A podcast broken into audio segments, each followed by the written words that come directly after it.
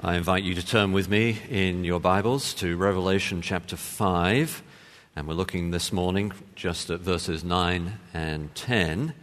We've called this sermon How Jesus is the Solution to the Problems of Your World. Revelation chapter 5 and verses 9 and 10. Let's pray as we come now to God's Word.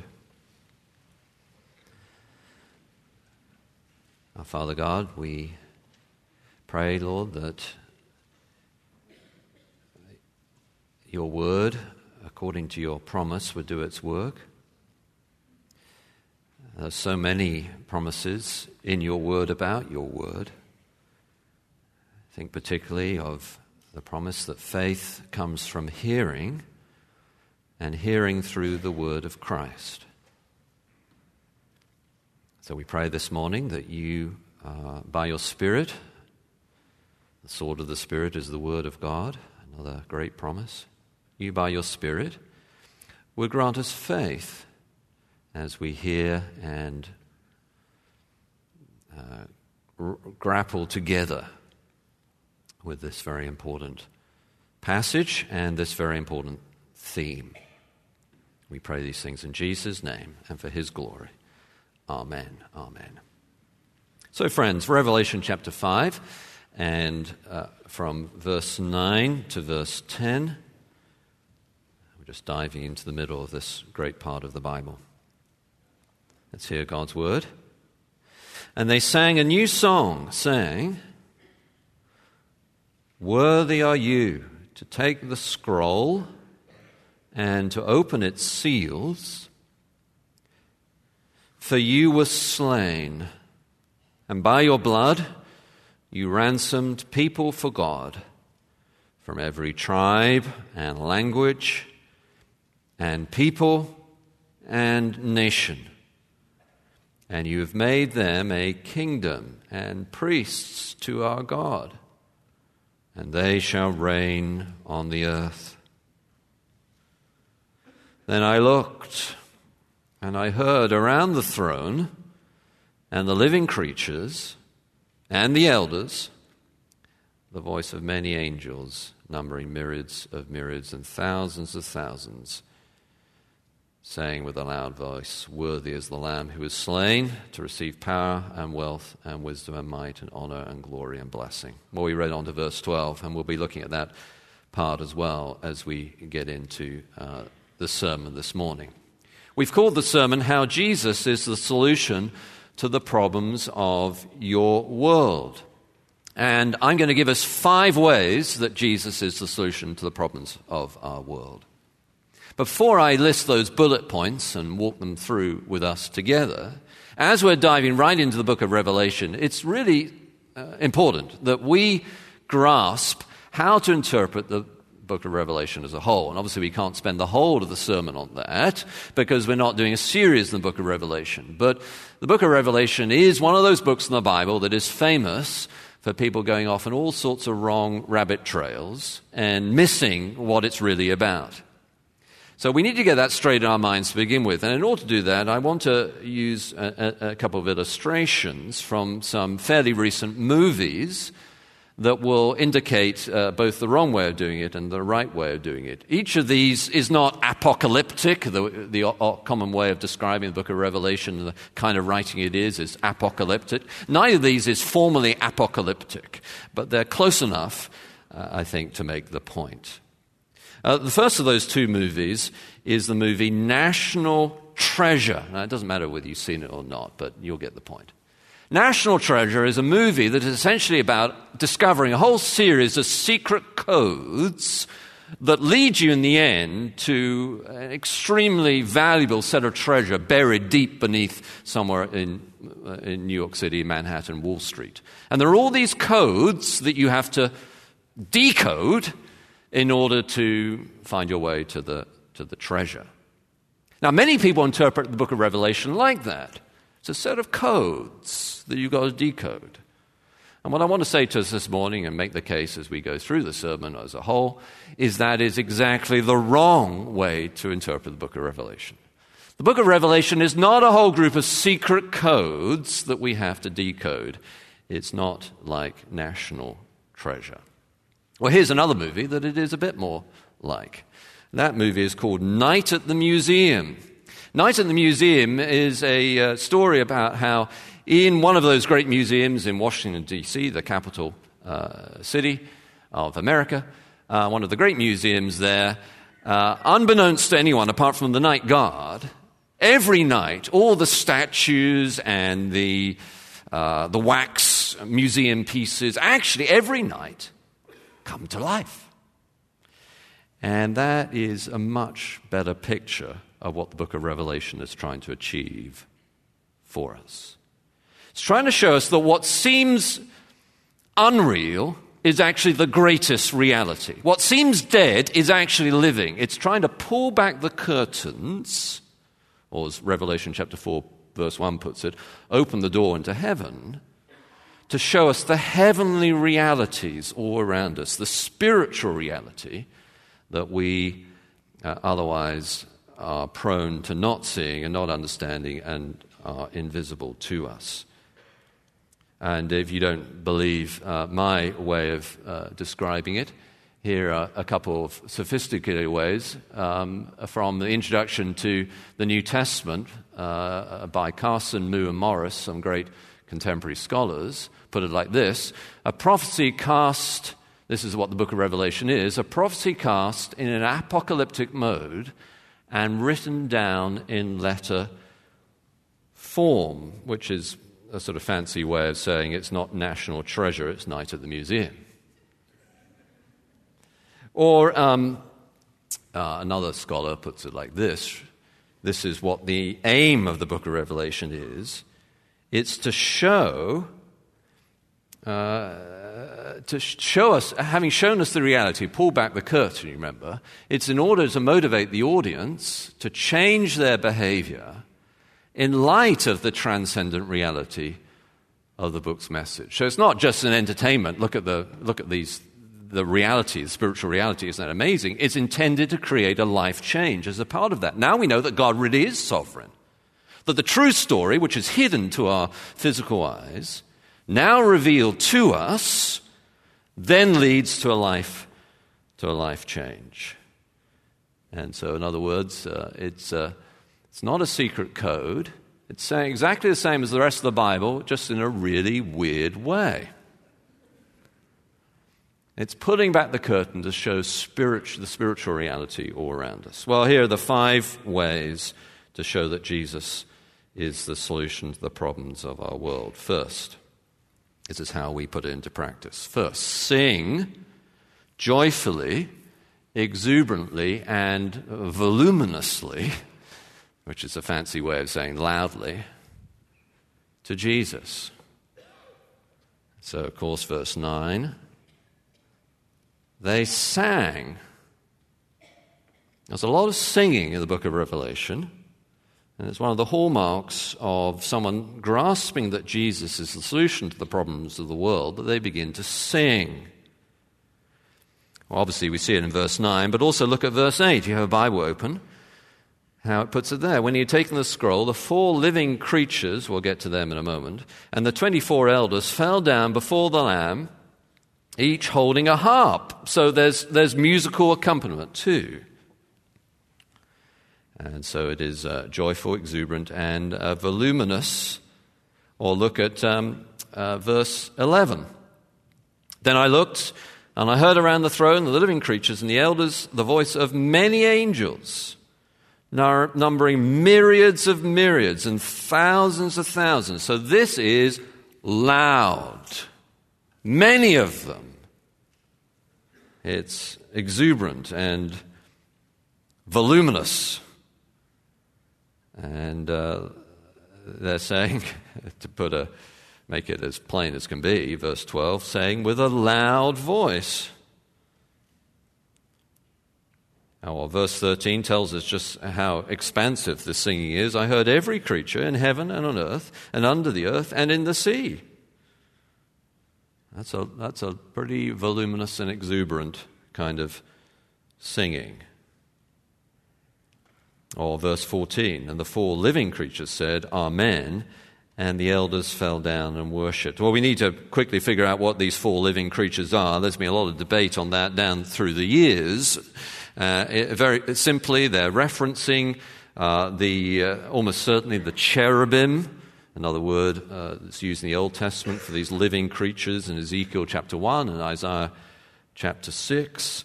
That is, they are an order of being that therefore are representative of what creation should be doing when they're following God's rule. They're the living creatures. They're the creatures as it's, we are all intended to be in praise of Jesus. So they're representative of all of creation as it should be. That is, giving joyful, exuberant, and voluminous uh, praise in singing to Jesus. The elders uh, are the representatives of the Old Testament and the New Testament church. Uh, you can see this in chapter 4, verse 4. If you have a Bible, it says there around the throne were 24 thrones, and seated on the thrones were 24 elders, clothed in white garments with golden crowns on their heads. The reason why there are 24 is because the 12 from the uh, the Old Testament, uh, uh, uh, uh Old Testament God's people and then the 12 for the New Testament God's people. So together, the Old Testament and the New Testament church, the Old Testament, the New Testament people of God, are combined in praising Jesus, singing joyfully, exuberantly, and voluminously to Jesus. In other words, all of creation and the whole church is singing. Well, that's, a, that's pretty exuberant, joyful, and voluminous. And it is very important then that we as a church sing. Uh, there's been quite a lot of study done recently as there's been something of a new fashion for singing, even outside of church circles, that has captured some people's imagination. Some people have been studying the impact of singing. One study from 2014 showed that singing doesn't have perhaps a physiological, that is, a physical impact on you when you sing, but psychological impact it does have. In other words, it lifts the mood, shifts you. And that is why uh, human beings have always loved to sing. And in fact, there's a bigger impact on, uh, on this, the, the psychological impact is bigger than if, we, than if we merely listen to music. A bigger impact if we actually. And you think through where do people sing outside of church? They sing perhaps Auld Lang Syne on December the 31st. Or uh, there's music, isn't there, that perhaps for a certain generation of people who remember the, the, the, glory days of Michael Jordan and the Bulls can hear the intro music that was always played when Michael Jordan was uh, coming into the court. Perhaps you can hear it in your minds now. Or those who love Rocky, the Rocky series, can hear the, the Rocky music. Or uh, Coldplay, Sky for the Stars. Or Party in the USA, Miley Cyrus. There's, there's singing everywhere. And yet, uh and therefore, how important it is that, especially, we sing voluminously, exuberantly, and joyfully to Jesus. Now, listen, friends. I am infamous on the staff team for having a terrible voice. I'm perhaps not the worst person that, the worst voice that has ever been on the staff team. Uh, I won't tell you who I think that is, that would be unfair. But I'm, I'm pretty close. And most of, uh, uh, uh, certainly my forebears were even worse than I am. And I think things are improving generation to generation.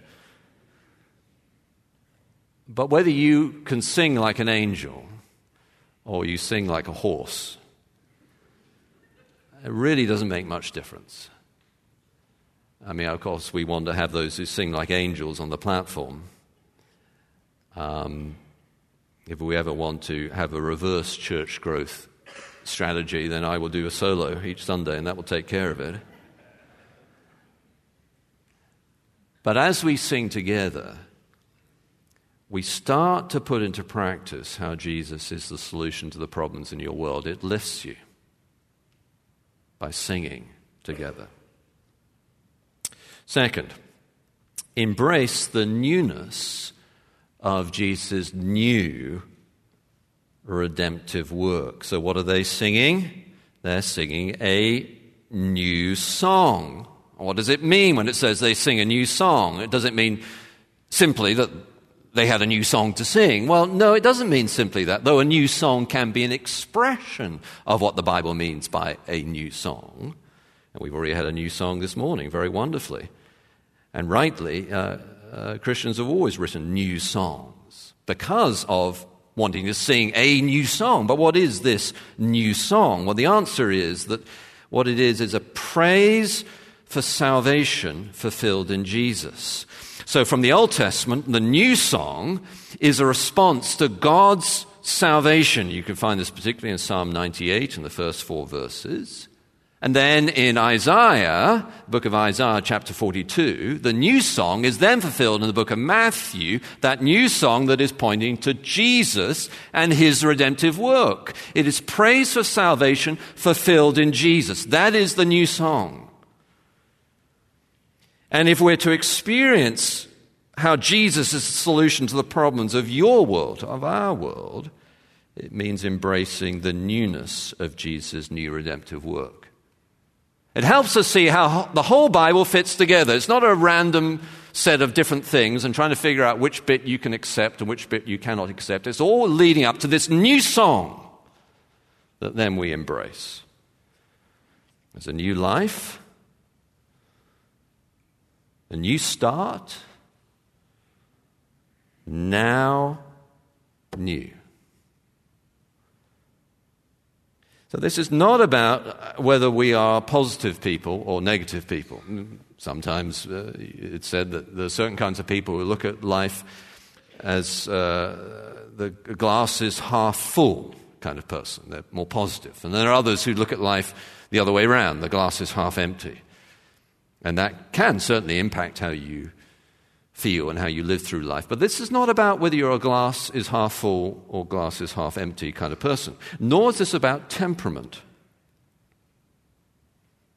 There are all kinds of different ways of analyzing temperament that are fashionable on the internet, and, and, and no doubt uh, perhaps some of them uh, have uh, purchase and significance, and I'm sure some are better than others and have greater psychological impact than others. But this is not about temperament. This is about new. When you get a new job and you're excited about it, it's new. It's not about whether your glass is half full or glass is half empty or whether, what your temperament. is. It's new. There's a new baby in your family. It's new. It's exciting. It's new. You get a new house and you're thrilled with it. All the people you can have around and be hospitable.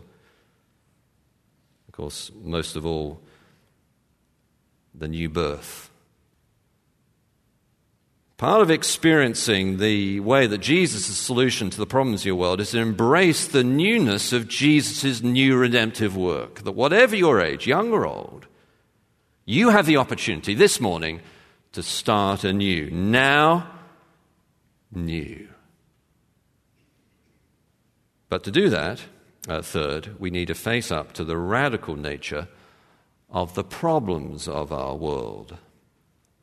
So in verse 9 says, Worthy are you to take the scroll and open its seals. The scroll or the book, uh, the same word in the Greek is translated elsewhere in Revelation as book. It's translated here as scroll, I think, because it's hard to envisage how a book would have seals. So it may have been a scroll, or uh, it could you can have a book with seals too, I suppose.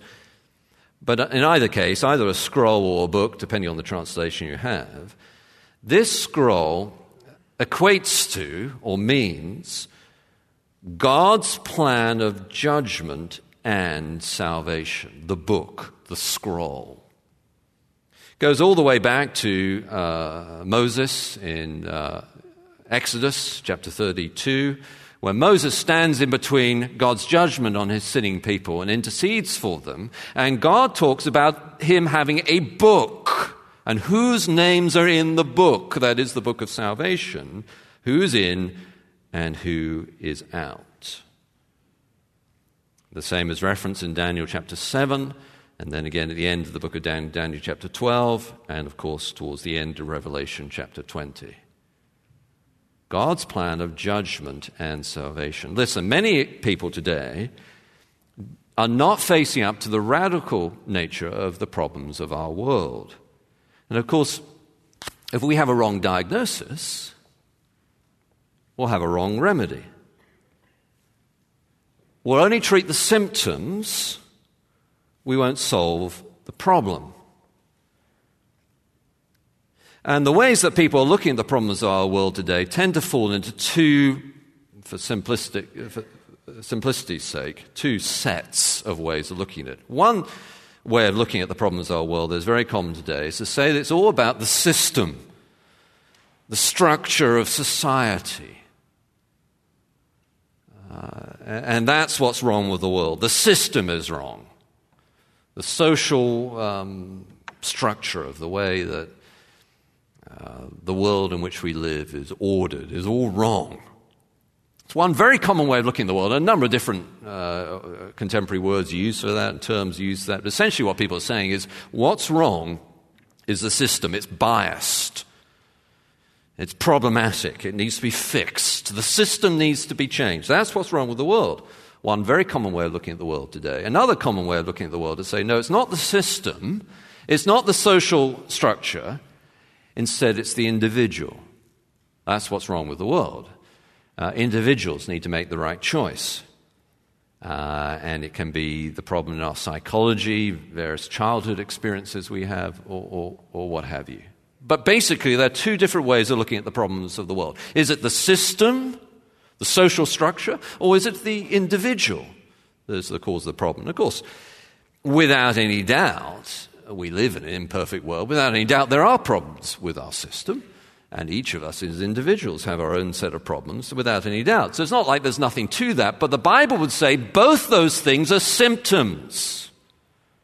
They're not, if we, if we land with either of those two, we're not facing up to the real nature, the, radic- the radical nature of our, of our real problem. What is the real problem? No one can open the scroll. In other words, no one can solve the problem of God's righteous judgment. That's the problem. Not the society and not the individual. The problem is no one can open the scroll. Who is there can solve the problem of God's righteous judgment? So I was thinking about trying to bring this to life for us today. It struck me as ironic that, it, that we, these days we are far more likely to hear the word hell outside the church than inside the church.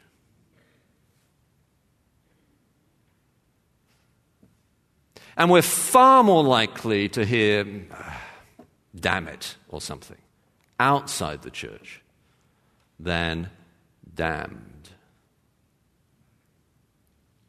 And of course, what that means is, uh, and it's that, that, we need to face up to the radical nature of the problems of our world. Who can open the scroll? Who can solve the problem of God's righteous judgment? Which leads us then to the fourth bullet point this morning. Weigh up Jesus as supremely and uniquely valuable. And I use the metaphor of weigh here because underneath the word worthy is a picture of weight, the value being given to Jesus. He's been weighed as valuable. So weigh up Jesus as supremely and uniquely uh, valuable. And this is emphasized for us in at least three ways here. Uh, verse 9, they sang new songs saying, Worthy are you to take the scroll and open its seals. Why? For you were slain. Uh, and the slain nature of Jesus, that he is slaughtered, of course, re- referencing his death on the cross, goes back to Isaiah chapter 53 and verse 6. And as uh, Pastor Josh Maurer prayed earlier in the service, uh, without the shedding of blood, there's no remittance of sins. Well, he is slain and therefore supremely and uniquely valuable. But also, uh, he is worthy. And that the way that he's praised as worthy here indicates that the Lamb, that is Jesus, is God. So, chapter 4, verse 11, it says, uh, Worthy are you, our Lord and God, to receive glory and honor and power. And then we see in chapter 5, verse uh, 13, to him who sits on the throne and to the Lamb be blessing and honor and glory and might forever and ever, mirroring the language. In other words, the book of Revelation is telling us that the Lamb is God, supremely and uniquely valuable. He's slain, he's worthy, that is, he's God. And then he's supremely uniquely valuable because only in him can the problems of the whole earth be solved? Um, verse 10, you've made them a king, uh, sorry, verse 9, by your blood you ransom people for God, where? From every tribe and language and people and nation. The from there, uh, meaning all without distinction, not meaning all without exception, but it is global. Every tribe and language and people and nation. So, weigh up Jesus is supremely uniquely valuable because he's slain, because he's worthy that he's God, and because his, his redemption is all without distinction from every tribe and nation and language. Well, how do we diagnose or evidence where we are, what we are truly weighing up as valuable? I like to think of uh, a diagnostic tool I call C3, three ways that we show where we're truly valuing what we're truly valuing. Uh, the first C is career. The way we're structuring our career, whether that's at home or at work, shows what we truly value. Is our career structured around Jesus as supremely uniquely valuable or not? Career, crisis. Nothing shows what we truly value better than a really good crisis. What do we truly value? Is it Jesus? And then the third of these three C's is cave. I think when we get back to our cave, our home, it shows how we use our time there and what we do there, what we weigh up as supremely and uniquely valuable. Here then comes the fifth and final way uh, for Jesus to be the solution to the problems of your world. Build a meaningful life by structuring your days and years, however many God gives you, around the purpose of the advance of God's international kingdom. And I want you to notice here, particularly, the way this is put in verse 10. It says, You have made them, so this is something that has been done, you have made them a kingdom and priests to our God. That is, if we're following Jesus, who we are. We are a kingdom, we're under God's rule in his kingdom, and we're priests. That is, we have access to God directly through faith in Jesus, and we have a priestly role of bringing other people to God through faith in Jesus. So you have made them a kingdom and priests to our God, and they shall reign, that's still to come, they shall reign on the earth. So we partly reign now and we will fully reign then. Now, Matthew chapter 28, Jesus says, All authority in heaven and earth has been given to me. Therefore, go and make disciples of all nations. That is, you are a kingdom. Jesus has all authority. Now go and fulfill your priestly role. That is, with access to God through faith in Jesus, lead other people to come to faith in Him, uh, come to God through faith in Jesus as well. That's now. You are a kingdom and priests. Then, uh, the end of uh, book of Revelation. now we have a mission. We'll be thinking next week and with a new series next week about our mission. We have a mission now, all of us who are following Jesus. But we also have purpose then. We have a trajectory. We know where it's going. And therefore, it impacts how we live with perseverance. We have status. We're a kingdom and priests. And we have a trajectory. If we spend our days and our years thinking about ourselves, it will inevitably lead to misery. Inevitably. Instead, build a meaningful life by structuring your days and your years around the purpose of the advance of God's international kingdom. Well, how do we uh, bring this to a close? Let me close then with an imaginary individual. It's an identikit person, not a real person, an imaginary individual. And could call him Brian or Bill or Jane or whatever you like, but an imaginary individual, say Brian. This individual is 22 years old. He's very positive, very passionate, like a lot of uh, people in their 20s these days positive, passionate. But when he looks around, he sees so many problems in the world Ukraine, the Middle East, the political chaos of America. Perhaps chaos is too strong a word, I don't know. Political something in America. So there's Brian. He's 22. He's positive. He's passionate. But he sees so many problems. And it leads him to cynicism or checking out. But now he understands the radical root of those problems. Who will open the scroll? That's the problem. Not society and not the individual. Not ultimately. Those are merely symptoms. And now he sees Jesus as supremely and uniquely valuable because he and he alone can open the scroll. For he was slain, he is God, and his sacrifice is for all nations. Well, now Brian can build a meaningful life. He has something to do now. He has a mission. And we'll look more about that in the next few weeks as we begin a new series next Sunday. He has purpose, a trajectory. How does he start? He starts by taking a simple step. Coming to Jesus, of course, in faith,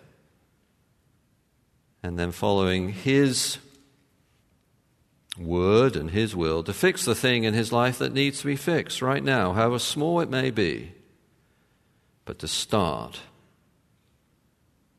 building a life of significance and meaning around the advance of God's international kingdom. Well, may that be true for all of us. Let's pray together.